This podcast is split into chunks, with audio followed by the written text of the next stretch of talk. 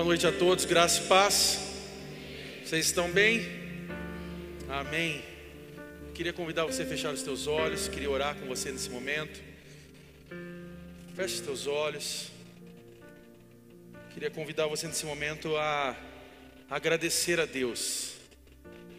A agradecer a Deus pela oportunidade de estar aqui diante dele de estar diante de uma igreja local, de um lugar ao qual você pertence, faz parte. Eu convido você a gastar esse um minuto apenas orando e agradecendo a Deus, agradecendo pelo cuidado dEle sobre a sua vida, agradecer a Ele porque Ele tem sido um Deus de provisão sobre a sua casa se você está com o seu familiar agora do seu lado, dê a mão a ele, ore com ele, agradeça a Deus. Se você está com a sua família, se você está com um amigo agora do lado, e você puder orar, dizer: Senhor, obrigado, obrigado por sermos igreja, sermos parte da igreja do Senhor. Obrigado porque o Senhor tem cuidado de mim, o Senhor tem cuidado da minha casa, o Senhor tem cuidado dos meus recursos, o Senhor tem cuidado da minha mente, dos meus pensamentos. Talvez Deus está te surpreendendo nesses dias, está trazendo tantas coisas sobre a sua vida, e é hora de você dizer: Senhor, muito obrigado. Pai, nós te agradecemos a Deus nessa noite. Obrigado por podermos ouvir a tua voz, obrigado por sabermos que o Senhor está presente aqui, que o Senhor está presente também nos lares que agora nos acompanham. Que a tua presença agora também encha cada casa, Senhor, que está nesse momento conectado com a gente agora. Mas que o Senhor também encha esse lugar da tua presença, Pai. Enche-nos da tua presença, do teu amor. Nós somos gratos, ó Pai, por tudo que o Senhor tem feito no nosso meio. Somos gratos pelos milagres, mas também somos gratos pelo teu amor que nos atraiu até a tua presença, Senhor. Obrigado, Jesus. Obrigado pela nossa igreja, pelos nossos irmãos e irmãs aqui queridos que estão nessa noite aqui conosco. Que teu Espírito Santo fale nesse momento através da tua palavra. E que ao término de tudo isso aqui, nós só possamos dizer: Tu és o nosso Deus, o mesmo Deus, Deus imutável, o Deus poderoso ao qual nós servimos que ao término dessa mensagem, dessa série, possamos dizer, Senhor, que todos os ídolos serão destruídos do nosso coração. E que só há espaço e só haverá espaço para o Senhor reinar sobre nós, em nome de Jesus. É o que nós oramos essa noite. Te agradecemos e oramos no teu santo nome, nome poderoso de Jesus. Se você crê comigo, diga amém. Amém. Nós estamos finalizando hoje uma série de mensagens chamada Ídolos, confrontando os ídolos do coração. E o que me alegra muito num contexto de uma série como essa, além de poder compartilhar experiências e entrar um pouco mais profundo sobre essa ideia do, dos ídolos que habitam o nosso coração, é também ouvir os testemunhos, é ouvir o que as pessoas têm compartilhado do que Deus tem falado, do que Deus tem mostrado e dos ídolos que estão sendo vencidos. Essa série, como eu disse, o intuito dela não era massagear o seu ego. Aliás, aqui na CR, se você vem com a ideia de ser massageado, desculpa, eu vou dizer que não é o lugar, você vai se frustrar com isso, porque o evangelho de Jesus, ele sempre nos confronta. O evangelho de Jesus, ele sempre vai nos confrontar e nós sabemos que a mensagem de Jesus ela vem para confrontar o nosso coração, confrontar os nossos pensamentos. Então, eu creio que essa série é mais uma das séries ao qual o Senhor tem falado conosco. E é muito legal, muito bom nós ouvimos os testemunhos, pessoas que estão dizendo assim: "Olha, eu estou vencendo alguns ídolos. Eu percebi que eu tinha ídolos, pessoas eram ídolos. O dinheiro se tornou ídolo. A minha casa se tornou um ídolo o meu trabalho, a minha dependência financeira, os meus recursos e tantas outras coisas que nós temos ouvido nesses dias. E esse era o objetivo dessa série. Então, então, estamos finalizando hoje com muita alegria, mas ainda temos coisas a falar. Nós falamos semana passada, por exemplo, sobre alguns ídolos. Falamos sobre o eu, nosso eu, e o dinheiro. Falamos que o dinheiro ele pode ser muito bom na nossa vida, mas que ele pode se tornar um ídolo. E nós sabemos o quanto nos aprisionamos por causa do dinheiro, por causa do nosso eu e de tantas coisas que nós falamos aqui. Então, esse é um primeiro momento, eu fico muito feliz de saber do que Deus está fazendo. Se você está vindo aqui hoje pela primeira vez, seja muito bem-vindo à CR. Você está hoje em um lugar de transformação da sua vida. O Espírito Santo tem transformado pessoas aqui. Há pessoas que são transformadas aqui nesse lugar. Você pode dizer, eu sou transformado. Você pode dar um glória a Deus. Você pode dar uma aquecida aí, por favor. Amém. Então, no decorrer dessa série, nós falamos um pouco sobre alguns temas. Nós descobrimos nessa série, por exemplo, sobre os mandamentos, sobre os dez mandamentos. E então, falamos sobre Êxodo capítulo 20, que nós estávamos falando sobre o primeiro mandamento, sobre não ter outros deuses. Né? O versículo vai dizer: Não tenha outros deuses além de mim. Entendemos que é uma ofensa para Deus quando nós adoramos qualquer coisa que não seja Ele. Entendemos que isso ofende a Deus. Entendemos que só existe um Deus verdadeiro, o Deus ao qual nós servimos, o Deus Todo-Poderoso. E Ele está aqui nessa noite. Nós vimos também que o ser humano buscou viver por conta própria. Falamos um pouco sobre Gênesis, Gênesis capítulo 3, porque até então as coisas estavam tudo muito bonitas. Mas o ser humano, na sua única possibilidade de escolha, escolhe errado. E então traz agora um rompimento, isso trouxe uma ruptura do nosso relacionamento entre o ser humano e Deus. E agora entendemos também que ídolos podem ser coisas em nosso coração que nós amamos mais que Deus. O que nós estamos entendendo nesses dias é que o dinheiro pode ser um ídolo, nós entendemos que pessoas podem ser ídolo, filhos, pais, carros, recursos, até mesmo o seu ministério, a sua igreja, pode se tornar um ídolo.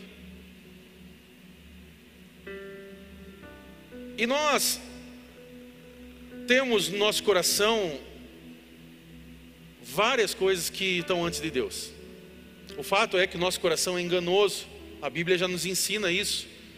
Como nós falamos, a base dessa série é uma frase do teólogo João Calvino que diz que o coração é uma fábrica de ídolos. E nós sabemos que nós buscamos em várias coisas aquilo que nós podemos chamar de satisfação. Repita comigo: satisfação só que nós não conseguimos. Talvez você é alguém que está chegando hoje aqui, começando uma caminhada de fé, retornando a uma caminhada de fé, ou você já está há muito tempo aqui, tem até um cargo nesse lugar, serve nesse lugar, mas talvez você não encontre ainda satisfação completa, porque você tem buscado satisfação em tantas coisas que não é Jesus. E é por isso que muitas vezes nós ficamos tão machucados, feridos, nós ficamos frustrados com tudo. Então hoje o que eu quero falar com você é um pouco sobre isso, porque a solução para a nossa vida é redescobrir como ter um relacionamento íntimo com Deus. A solução para a nossa vida é redescobrir como ter um relacionamento íntimo com Deus, e só isso pode mudar nossas vidas. E hoje eu queria falar, se eu posso dar um tema a essa mensagem, seria o vazio. O vazio que há muitas vezes no meu coração e no seu. Quando nós falamos sobre esse relacionamento íntimo, eu me lembro da, da, minha conversão, e já contei isso aqui diversas vezes, sobre o meu processo de conversão. Me converti ali próximo dos 12 anos, estava vivendo uma crise dentro da minha família com a separação dos meus pais, e então um amigo me convida para ir à igreja. Eu estava vivendo uma primeira conversão, não a conversão a Jesus. Estava vivendo uma primeira conversão que eu estava saindo do pagode para o rock. Essa foi minha primeira conversão. Eu abandonei o catinguelê e fui para o Metallica. Eu abandonei o pagode e quis conhecer um som mais pesado. Esse foi, esse foi o primeiro, não é conversão, não tem nada a ver com o evangelho, mas foi sair daquele batuque para agora ir para guitarra. Ontem o pessoal da base me deixou matar a saudade, que pude tocar guitarra com eles aqui. Disfarçar um pouco ali, né? Só para doer a coluna. Mas ali naquele momento eu me lembro, já contei aqui diversas vezes, ah, e então vou a esse culto, numa, numa igreja, uma, igreja quadrangular, ah, e então quando chego ali, naquela igreja, que foi um convite de um amigo dizendo que lá tinha vários roqueiros e tal, e que era um lugar muito diferente, e eu já fiquei pensando, falei, nossa, deve ser uma igreja tudo doidona assim, deve ter um, uns capeta, uns anjos matando capeta na parede, deve ter um negócio tudo diferente, e chego lá, é igreja quadrangular, tal, quadrada mesmo assim, normal, culto rolando, musiquinha meio sem graça, assim tal, percussionista, nunca esqueço percussionista, porque eu não gosto de percussão. E aí, tal, e negócio assim, eu falei, meu Deus, cadê os roqueiros? Cadê os cabeludos batendo cabeça? Não tem ninguém dando soco um no outro aqui, nada. E eu só lembro que no final daquela celebração eu estava de joelhos lá na frente dizendo: Jesus, eu quero que o Senhor tome minha vida, eu quero ser transformado. E então ali, o percussionista nem sabia que eu não gostava, mas ele estava ali adorando a Deus e vendo ali eu de joelhos ali dizendo: Eu quero fazer parte de tudo isso. E eu lembro que esse, dentro desse propósito, de toda aquela conversão, de todo o processo que teve, houve muitas quebras de paradigmas, porque eu achava que igreja não era lugar para mim. Talvez você também já pensou isso, que igreja não é um lugar para você. Muitos que se convertem a Jesus dizem, vão, vão contar depois a história, falam assim: eu odiava crente, eu odiava igreja, e agora não quero sair dela. Eu falei, eu te entendo, porque eu também não estava muito afim disso aí, eu queria o rock queria tocar guitarra, eu queria fazer barulho. E de repente eu estou indo todo domingo com uma bibliona debaixo do braço, fazendo aquilo que eu caçoava de tantas pessoas. Porque o Evangelho nos transforma. O Evangelho ele muda o nosso pensamento. E aí então eu passo a ter um encontro com Deus. E é sobre isso que eu queria falar. Eu queria falar hoje com você sobre alguns encontros. Encontro ao qual eu e você precisamos ter. E quando eu falo sobre encontro, porque naquele momento não foi, eu não saí de uma religião para me tornar evangélico. A, a, ideia ali não era sobre ser mais um número numa pesquisa e num censo nacional sobre qual religião está à frente, numa competição de religiões. Não era sobre isso. Ali era exatamente ter um encontro com Jesus, porque a partir daquele momento a minha vida passou a ser transformada. E você sabe disso, que o dia que Jesus tocou o seu coração, a sua vida passou a ser transformada. Você sabe que um dia que Jesus te tocou, sua vida não foi mais a mesma. Quantos sabem disso aqui? Amém? Você pode dar um glória a Deus por isso? Amém. E o Evangelho de João vai falar um pouco sobre isso. O Evangelho de João, eu recomendo você a ler o Evangelho de João, fala sobre encontros. João promove nesse Evangelho e nos apresenta diversos encontros que Jesus teve. E eu queria falar com você no capítulo 4. João capítulo 4 a partir do versículo 3 e versículo 4.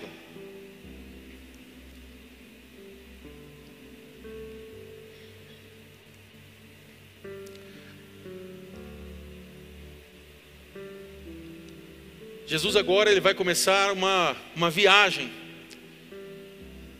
E eu queria falar com você sobre isso. Assim, deixou a Judéia e voltou para a Galiléia.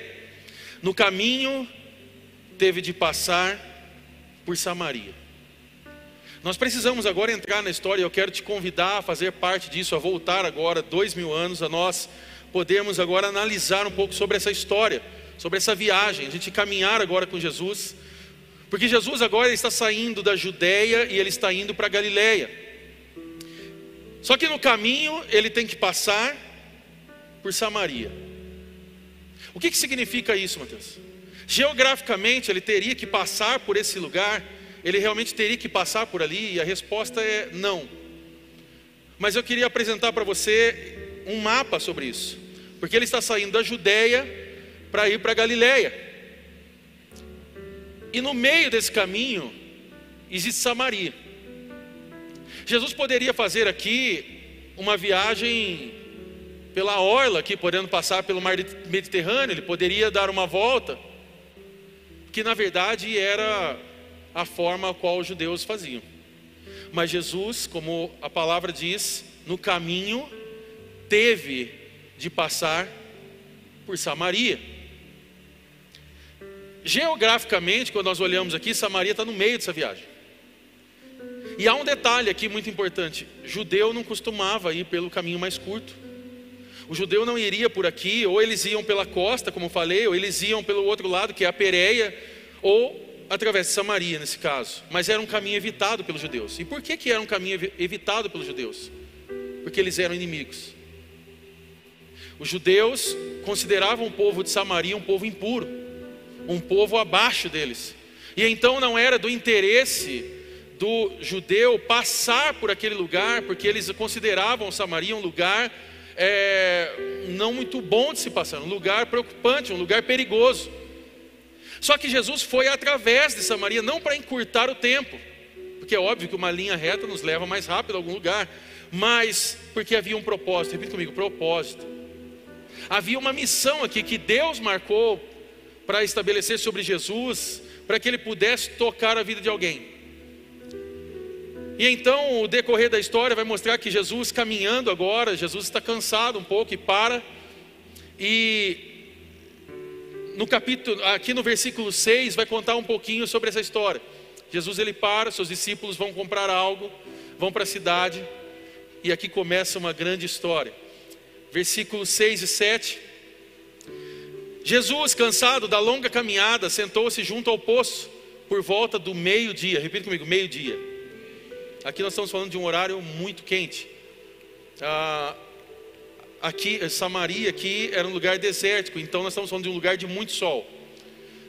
Você talvez que você que é de Piracicaba sabe que aqui nós temos uma amplitude de sol.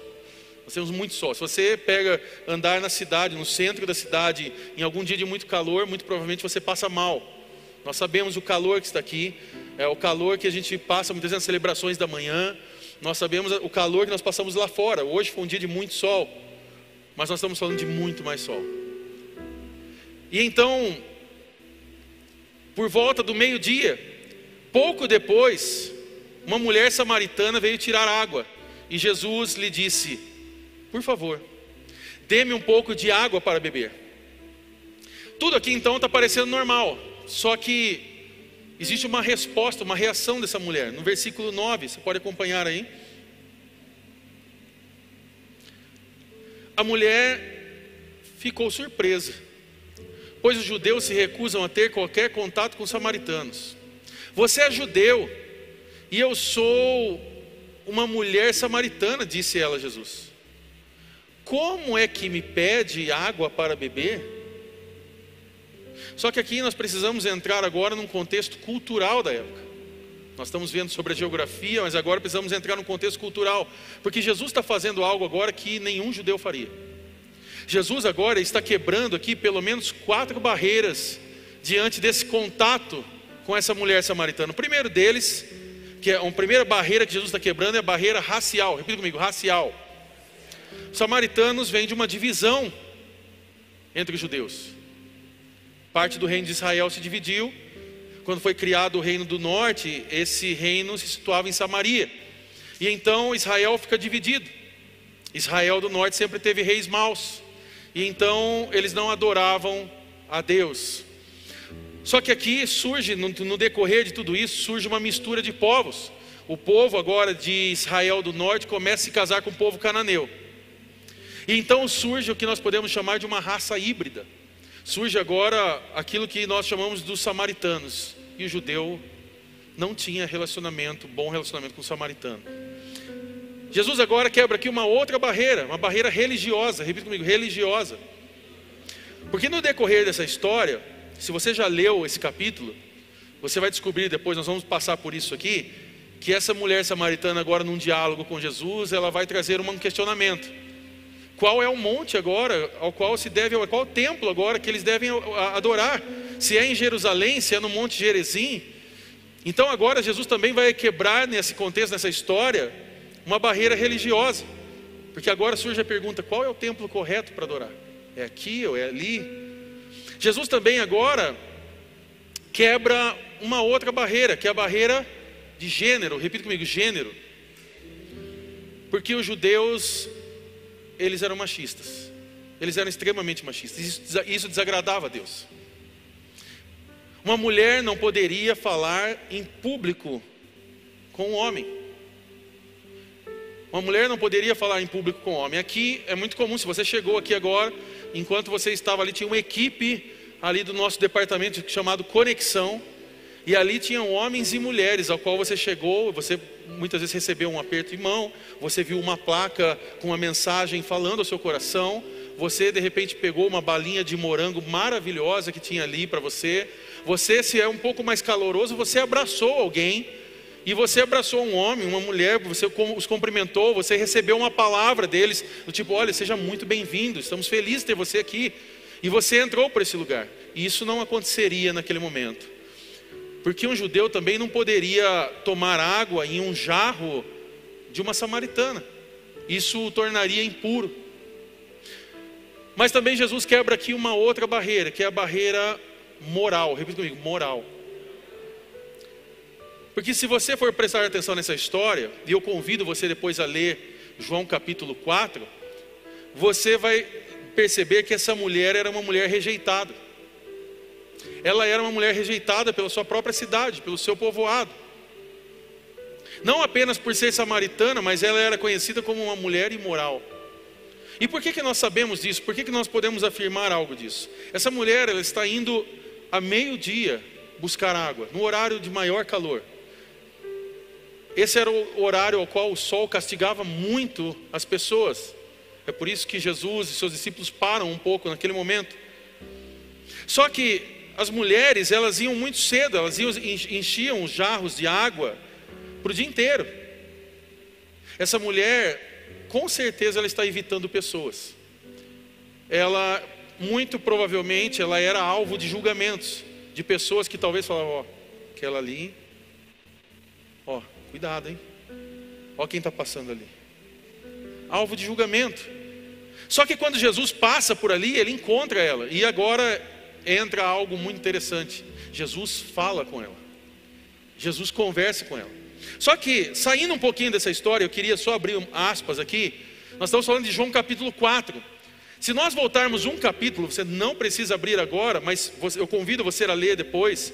João capítulo 3 um capítulo muito conhecido da Bíblia, porque você vai lembrar de João 3,16: Deus amou o mundo de tal maneira que deu seu Filho unigênito para todo aquele que nele crê, não pereça, mas tenha a vida eterna. Se você pegar esse versículo e você for caminhando ali no, em João capítulo 3, você vai ver que ali é um bate-papo ali. Jesus está conversando com uma outra pessoa agora, com Nicodemos. E eu gosto de fazer esse paralelo sobre o que está acontecendo aqui. Porque no capítulo 3, Jesus está conversando com Nicodemos, no 4 ele está conversando com uma mulher samaritana. No capítulo 3 ele está conversando com um homem. No capítulo 4 ele está conversando com uma mulher. No capítulo 3 ele está conversando com um judeu. No capítulo 4 ele está conversando com uma mulher samaritana. No capítulo 3 ele está conversando com um homem, Nicodemos, é um fariseu. E fariseu, nós temos o hábito muitas vezes, eu já vi pessoas usarem essa expressão de uma forma sem conhecimento. Nós criamos o hábito de muitas vezes dizer, ao invés de dizer aquela pessoa é hipócrita, nós vamos dizer, ah, ele é fariseu. Ah, isso é fariseu, não dá bola para ele não. Mas fariseu aqui é alguém estudado, fariseu aqui é alguém que conhece da lei, fariseu aqui é alguém que tinha um nome dentro da sociedade. Ele não era como qualquer. Nicodemos era alguém estudado, era alguém letrado, era alguém muitas vezes, muito provavelmente, que possuía recursos. Mas no capítulo 4, Jesus está conversando uma mulher desprezada. E aqui essa, esse paralelo para mim traz algo muito importante que nós podemos guardar nessa noite. É que ambos precisavam de Jesus e foram alvos do seu amor. Não apenas aquela mulher que era desprezada, mas aquele homem que era poderoso. Ambos precisavam de Jesus e foram alvos do amor dele. Eu não sei quem é você nessa noite, talvez você é alguém que se sente desprezado, ou você se sente muito poderoso, mas você é alvo do amor de Jesus. Talvez você está chegando aqui hoje se sentindo desprezado com tudo que você está vivendo. Talvez você está conectado agora nesse momento na sua casa e você se sente muito poderoso ou se sente desprezado. Jesus ama você e você é alvo do amor dele. Não interessa o quão bom nós somos ou achamos que somos, todos nós precisamos de um Salvador. Fala a pessoa do seu lado, você precisa do Salvador. Porque todos pecaram. A Bíblia deixa claro que Nicodemos, sendo tão bom, também precisava nascer de novo. Leia depois capítulo 3, você vai, ouvir, vai ver isso. Precisava de um Salvador, assim como essa mulher samaritana. Mas voltando aqui no capítulo 4, essa mulher fica surpresa com Jesus, mas agora ela ouve uma resposta de Jesus. Versículo 10, você pode acompanhar aí junto comigo. Jesus respondeu: Se ao menos você soubesse que presente Deus tem para você e com quem você está falando, você me pediria e eu lhe daria água viva. Só que agora essa mulher traz uma resposta meio parecida com a de Nicodemos no capítulo 3, uma resposta racional. E agora, no versículo 11, ela traz uma outra resposta. Ela diz: Mas você não tem corda e nem balde, e o poço é muito fundo. Eu sei que você pode estar pensando assim: Meu Deus, o que, que essa mulher está falando? Ela está diante de Jesus.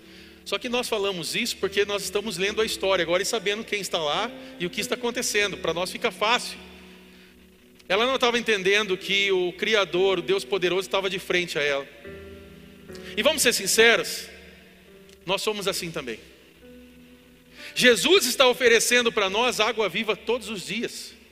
Jesus está oferecendo algo para nós todos os dias, mas nós estamos buscando poços. Nós estamos lá com o nosso balde buscando os, os ídolos, trazendo ídolos para a nossa vida. Lugares que muitas vezes nos levam que nós não estamos satisfeitos. A nossa satisfação ainda está nas coisas externas. Só que Jesus vai dar uma resposta de novo. Versículo 13, você pode acompanhar comigo. E versículo 14. Jesus respondeu: Quem bebe dessa água logo terá sede outra vez. Mas quem bebe da água que eu dou nunca mais terá sede. Ela se torna uma fonte que brota dentro dele e lhe dá a vida eterna. E aqui eu marquei duas palavras, duas fra... trechos aqui desse versículo: terá sede outra vez, e nunca mais terá sede. Sede outra vez aqui é como se Jesus estivesse dizendo sobre satisfação passageira. Quantas vezes eu e você nós buscamos coisas dessa vida, queremos nos apoderar, materializar a satisfação, e então, assim que nós temos essas coisas, ou que conseguimos ter poder sobre algo, nós percebemos que aquilo é passageiro e que nós precisamos de algo de novo. Mas agora Jesus está dizendo: nunca mais terá sede, Ele está dizendo sobre satisfação completa. E Ele está dizendo: lhe dá a vida eterna. E o que é essa vida eterna, então, Mateus? O que, que é essa vida eterna e como nós podemos entender sobre isso? Não é apenas uma vida longa, não é algo que nós podemos pensar como uma vida longa, mas João 17, 3 vai dizer isso. E a vida eterna é isto: conhecer a Ti, o único Deus verdadeiro, e a Jesus Cristo, a quem enviaste ao mundo. E essa conversa de Jesus com essa mulher samaritana remete a uma outra passagem conhecida, mas agora lá do Antigo Testamento, que diz em Jeremias, capítulo 2, versículo 13, que vai dizer o seguinte: Pois o meu povo cometeu duas maldades, abandonaram a mim, a fonte de água viva, e cavaram para si cisternas rachadas, que não podem reter água. Deus aqui, Ele está falando sobre nós, Ele está falando sobre eu e você, porque nós o abandonamos e então por isso que nós estamos tão insatisfeitos. É por isso que a minha vida e a sua continua insatisfeito, porque em um determinado momento da minha vida e da sua nós o abandonamos. Talvez você hoje você está começando uma caminhada de fé, ou você está retornando sua caminhada de fé, porque um dia você o abandonou. Nós sabemos que muitas vezes fazemos orações e dizemos, falamos o seguinte: Deus, parece que o Senhor está distante, o Senhor não está me ouvindo mais, o Senhor não está presente, mas a Bíblia vai dizer que Deus está perto. Nós falamos ontem isso aqui na base. Há um salmo que diz que Deus está perto.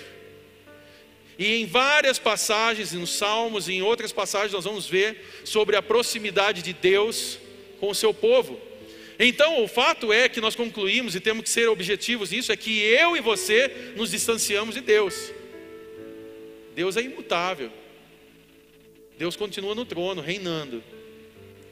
Deus é o Deus Todo-Poderoso ao qual nós servimos. Nós é que nos afastamos. Então nós trocamos a fonte de água viva agora por cisternas rachadas. E é por isso que nós continuamos com sede. E eu não estou dizendo dessa sede, eu estou dizendo dessa sede espiritual que não cessa, que nós tentamos buscar nos prazeres desse mundo, buscar nas coisas, buscar nas pessoas, buscar em ídolos, o que só Deus pode fazer por mim e por você. Agora vamos entender algo aqui para nós avançarmos nessa mensagem. Deus é a fonte de água viva. Nós sabemos disso, amém? Deus ele cria o ser humano à sua imagem, à sua semelhança. Nós somos criados para adorar a Deus. Nós somos criados para isso. Esse é o nosso propósito de adorar e glorificar o nome do Senhor. Nós experimentamos nele propósito, nós experimentamos nele amor, nós experimentamos nele satisfação completa. Só que nós quebramos esse relacionamento por causa do pecado. Já citei aqui e no decorrer dessa série falamos sobre o pecado, Gênesis capítulo 3. Então, como naquele fruto agora, nós quisermos obter alegria e satisfação, só que com isso veio a morte. E a Bíblia vai dizer que o salário do pecado é a morte. Então, agora o que acontece? O ser humano está vazio, ele está vivendo agora uma solidão, e agora ele está insatisfeito. E então nós vemos o diabo agora apresentar então os ídolos, que são essas cisternas rachadas. Nós estamos buscando saciar a sede do nosso coração em lugares errados. E é sobre isso que Jesus está falando com essa mulher.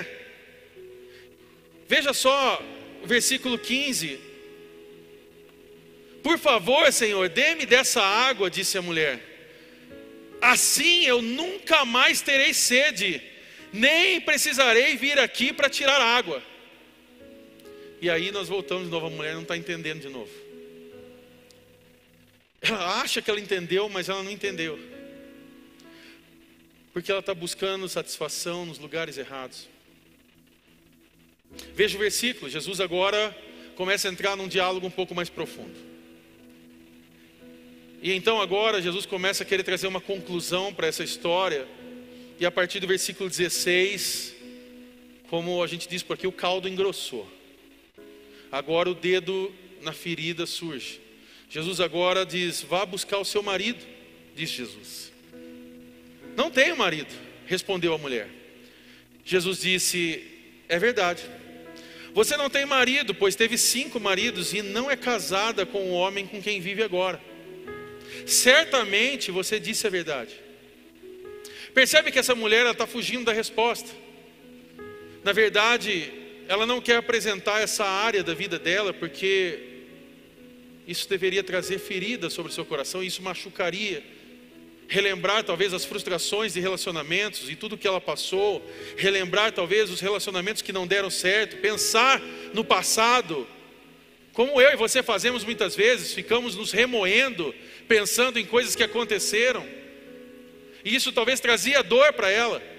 E obviamente que pensar que talvez ela não estava sendo amada traria para ela ali angústia, traria problemas, traria dor. E vamos ser sinceros, pensar muitas vezes em algumas coisas do passado não é tão legal assim.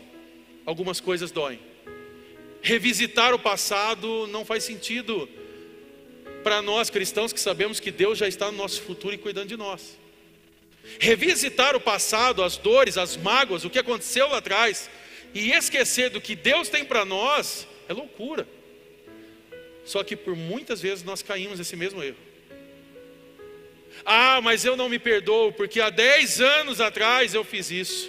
Ah, se eu tivesse ouvido aquele conselho. Ah, se eu tivesse feito diferente. Ah, se talvez eu tivesse pensado, se eu tivesse na igreja naquele momento. Mas agora já foi, dez anos atrás já se foi, cinco anos atrás já se foi, ontem já se foi. Esse domingo está findando. O que você pode tomar de decisão é agora. Para que você tenha um futuro ainda muito mais abençoado. Mateus, mas eu não sei como vai ser o meu futuro.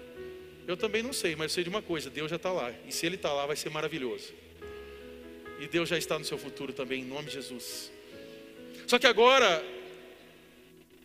nós vemos que essa mulher talvez buscava relacionamentos para suprir os seus anseios. Só que Jesus agora, ele coloca o dedo na ferida. Mas antes de Jesus colocar o dedo na ferida, ele primeiro mostra o problema. Só que antes disso, agora, ele se conecta com ela. Jesus agora, ele entrou no diálogo, ele está conversando. E agora ele pode tocar na vida dela. Há um diálogo. Jesus criou uma conexão. E agora ele mostra a ela o quanto ela está perdida. Talvez se não houvesse esse encontro com Jesus, ela poderia buscar o sexto relacionamento, o sétimo, o oitavo, o nono. Porque o que talvez supria o coração dela era ter alguém perto. Era ter alguém que pudesse dizer: Olha, você é linda, eu amo você. Talvez eram recursos, talvez era uma possibilidade de mudar de vida. Cisternas rachadas. Mas quantas cisternas rachadas também nós não temos na vida? Relacionamentos, e aqui trazendo o que essa mulher estava lutando. Quantas vezes nós não buscamos nas pessoas, no casamento, nos filhos, essa água para matar a sede? Não, porque se eu tiver a mulher da minha vida, eu estou bem resolvido. Se eu tiver o homem da minha vida, eu estou bem resolvido. Se eu tiver um filho, aí sim a minha família vai ser completa. Se eu tiver é, pessoas que me aplaudam em algum momento, então eu vou ser feliz. Relacionamentos. E aí os nossos relacionamentos são extremamente fracassados, sabe por quê? Porque o lugar de busca está errado. Deus não chama e coloca alguém para você se relacionar.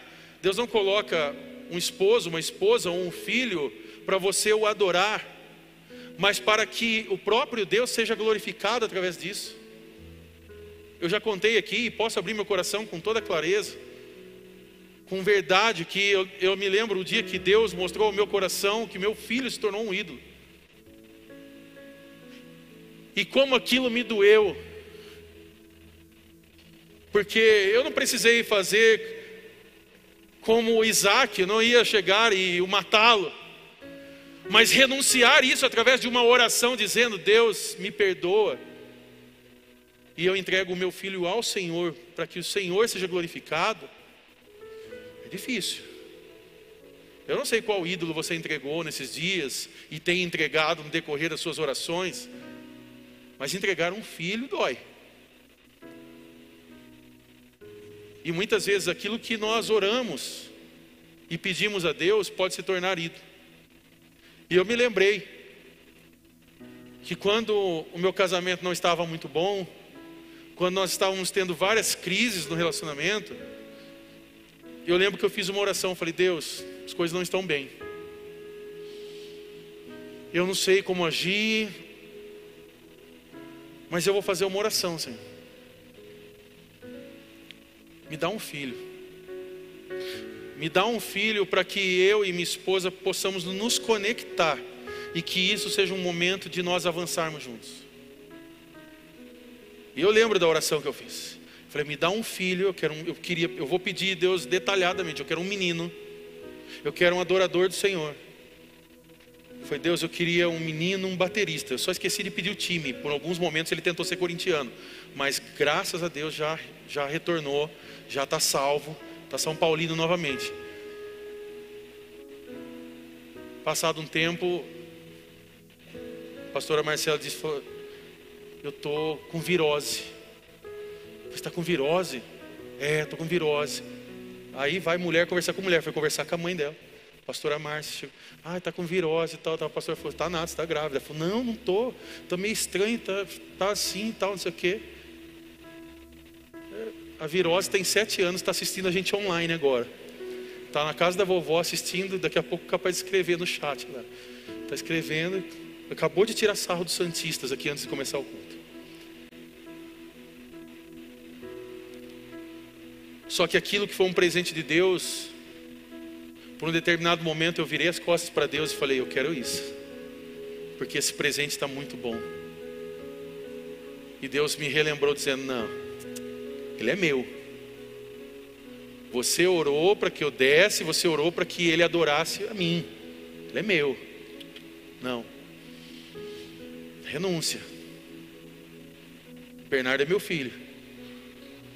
Mas ele é adorador do Senhor, ele é fruto do Senhor, ele é milagre do Senhor. E ele vai ser usado para a glória dele.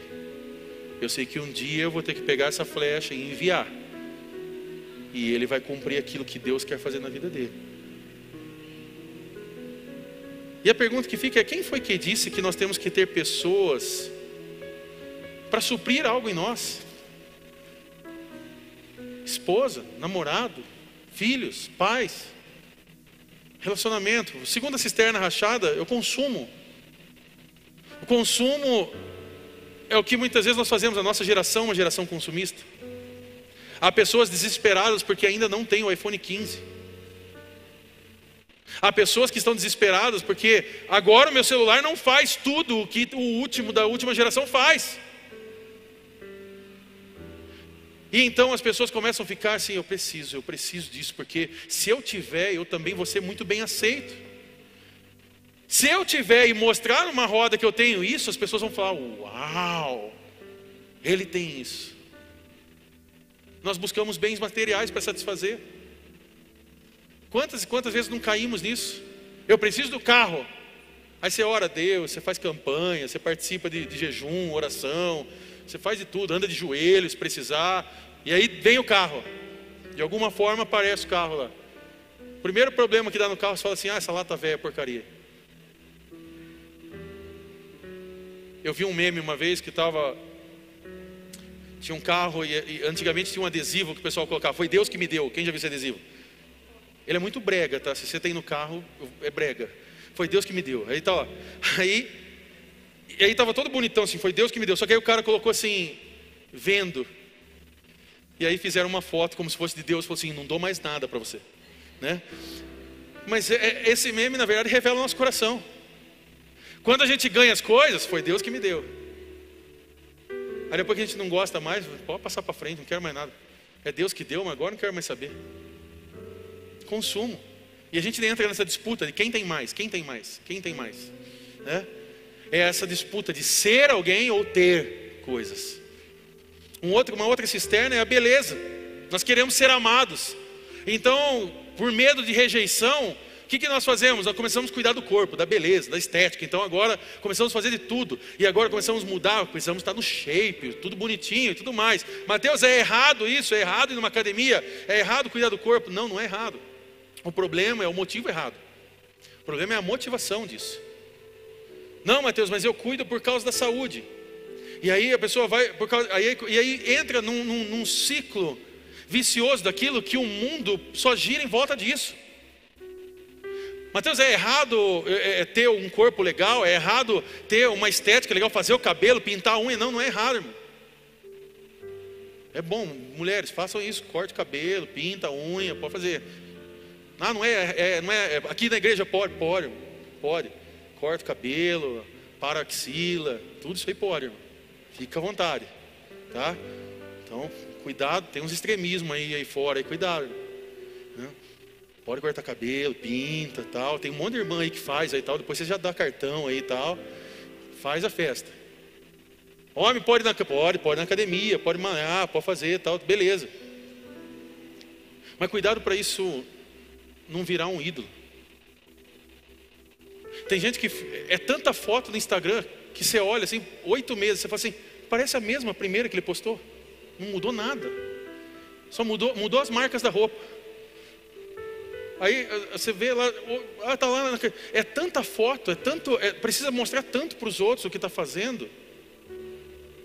Então vai mesmo, pega firme lá. Pega a galera aí do CR Move aí, ó, sai fazer caminhada, sai pedalar, vai firme. E aí vai um investimento alto em tudo isso, e começa, e tal, e faz, é detalhe, é cabelo, é unha, é não sei o que, é, é, é, estético e não sei o que, é plástica e tal, é academia, é, é, é como os homens falam, os veneninhos que tem que tomar para melhorar e não sei o que, e vai fazendo de tudo isso aí. E aonde a gente põe muito investimento alto é onde está nosso coração.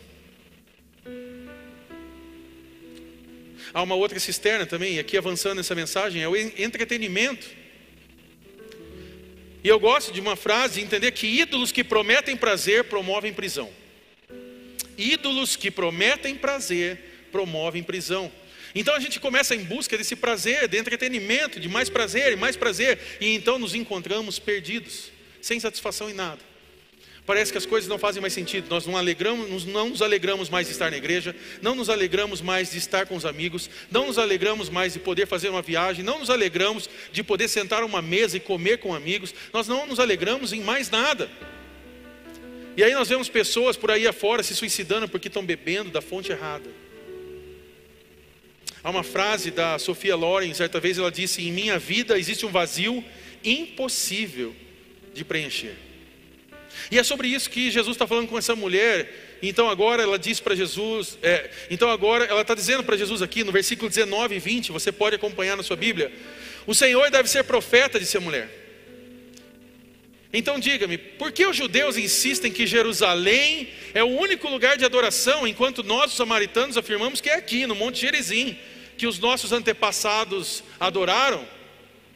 E agora perceba uma coisa aqui. Uma das formas de fugir do diálogo, de falar do pecado, é, é trazer teologia. Hoje em dia nós temos teologia para tudo quanto é coisa.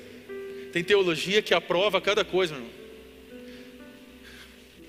Hoje, hoje qualquer coisa tem, tem um livro novo de teologia para isso. Há uma frase no meio da teologia que diz que a Bíblia é a mãe de todas as heresias. E é verdade. Porque você pode pegar a Bíblia e com versículos isolados você pode criar uma heresia. Não é à toa que hoje nós vemos pessoas fazendo e falando de tantas coisas erradas através da Bíblia.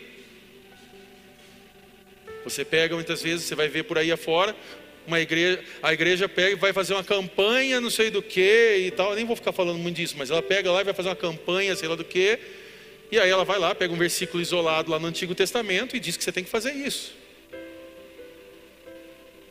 Tem gente que já pisou em sal grosso aqui para poder receber milagre.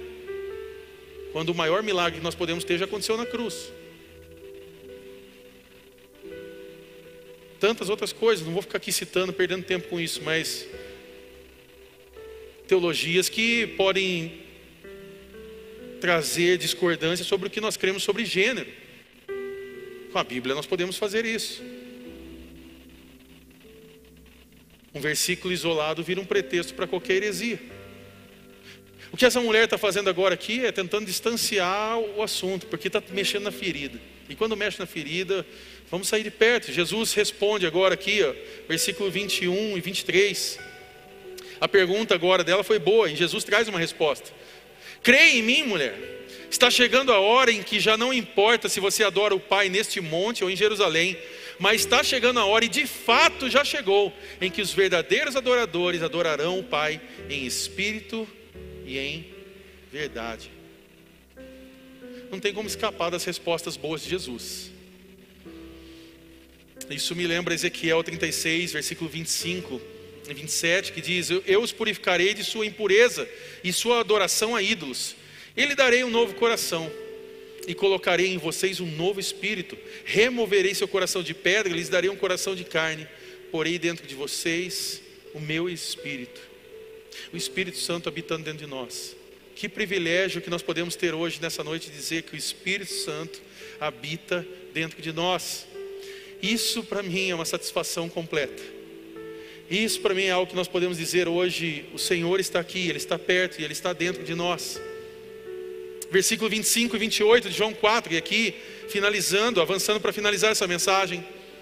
A mulher disse: Eu sei que o Messias virá, quando vier, ele nos, nos explicará tudo. Então Jesus lhe disse: Sou eu o que fala com você. A mulher deixou sua vasilha, versículo 28, de água junto ao poço e correu de volta para o povoado. Agora aqui acontece o principal de toda essa obra, de toda essa história. Porque agora, aquela água ao qual aquela mulher estava buscando a meio-dia, para se distanciar dos seus julgamentos e palavras contra ela, agora essa água não faz mais sentido. Essa passagem vai dizer que ela deixou sua vasilha de água junto ao poço. Ela deixou lá, eu não quero mais saber dessa água agora, e agora ela volta para o seu povoado, porque há algo acontecendo. A água agora não tem mais importância, porque agora ela conheceu a fonte de água viva.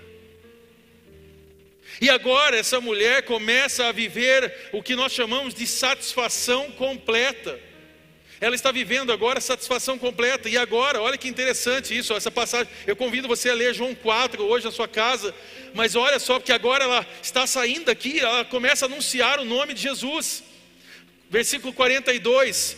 Então disseram à mulher: Agora cremos não apenas por causa do que você nos contou, mas porque nós mesmos o ouvimos. Agora sabemos que Ele é de fato o Salvador do mundo. Eu não sei como você chegou aqui essa noite. Eu não sei como você entrou aqui, quais são as lutas, as cisternas rachadas da sua vida eu não sei aonde você tem buscado saciar a sua sede. Eu não sei qual é o nível de satisfação da sua vida. Mas o que eu quero dizer aqui para você nessa noite é que esse vazio ao qual nós falamos só pode ser preenchido pelo poder de Jesus Cristo na tua vida. Jesus está aqui nessa noite e ele quer preencher o vazio do seu coração.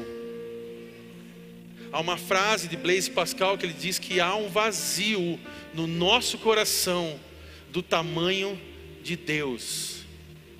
Esse vazio hoje sobre o seu coração não pode ser preenchido com dinheiro, com sexo, com fama, com popularidade, com carros, com ministérios, com cargos dentro de uma igreja, com família, com filhos, mas só pode ser preenchido pelo poder do nome de Jesus. E hoje Jesus quer tocar o seu coração. Eu fecho essa mensagem com uma frase de Agostinho, de Hipona, que diz algo muito interessante, essa frase linda, maravilhosa. E diz o seguinte: Fizeste no Senhor para ti, e o nosso coração anda inquieto, enquanto não descansar em ti. O nosso coração anda inquieto enquanto não descansar em Ti. Nosso coração é uma fábrica de ídolos. Nosso coração, o seu coração e o meu, talvez hoje se encontre inquieto. Mas Agostinho de Hipona está certo quando ele diz que há descanso no Senhor, somente nele. Então, para nós refletirmos, para nós praticarmos nesse dia, primeira pergunta é: onde você tem buscado saciar a sua sede? Onde você tem buscado saciar a sua sede? A segunda pergunta é: o que você vai fazer diante de Jesus? Se esconder ou se render?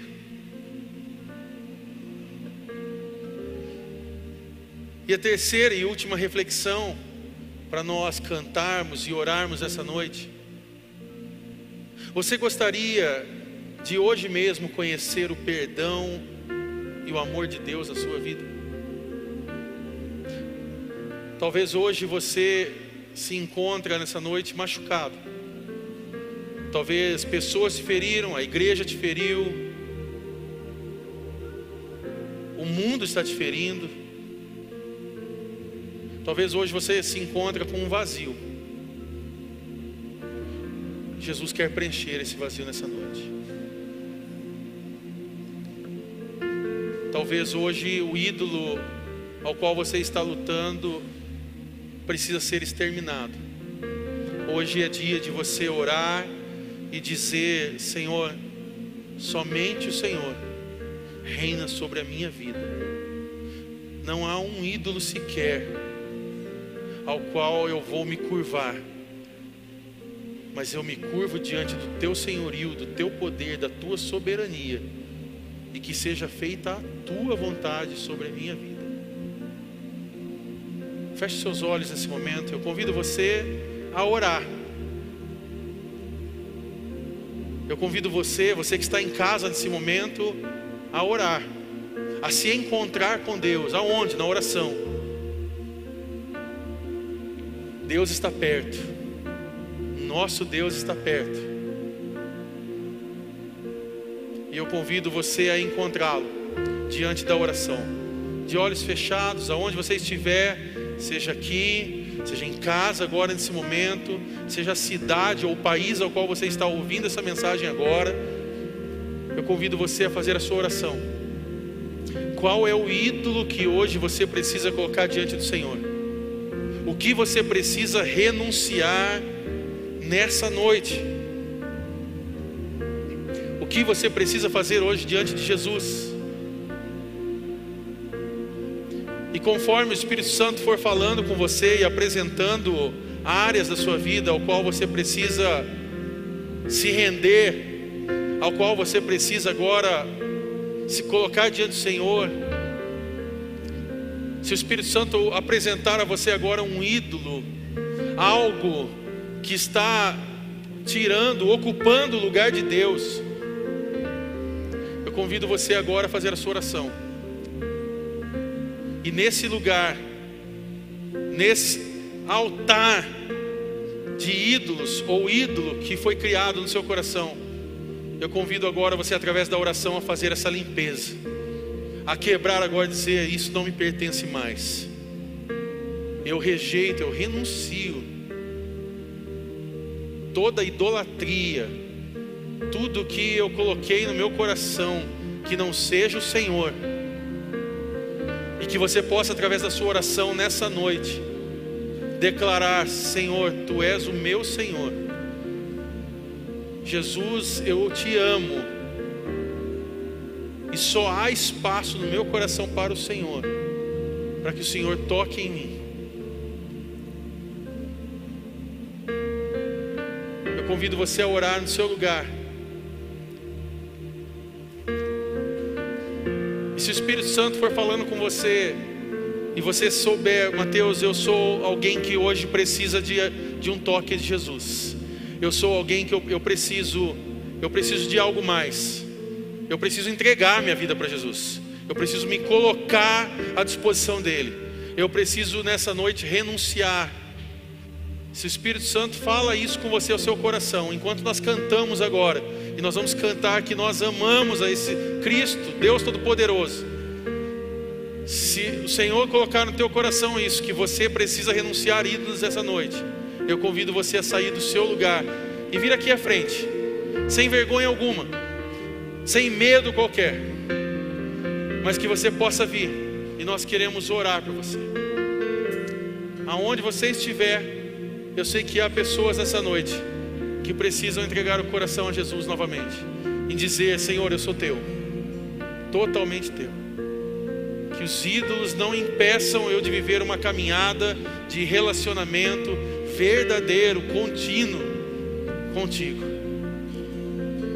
Então, enquanto você ora, você vai orar agora, você está falando com Deus, mas se o Espírito Santo colocar no teu coração, saia do teu lugar e venha aqui à frente, para que nós possamos orar por você. Enquanto isso, nós vamos cantar, porque pode passar todas as coisas, mas a palavra dele, o poder dele permanece para todo sempre. Em nome de Jesus. Amém.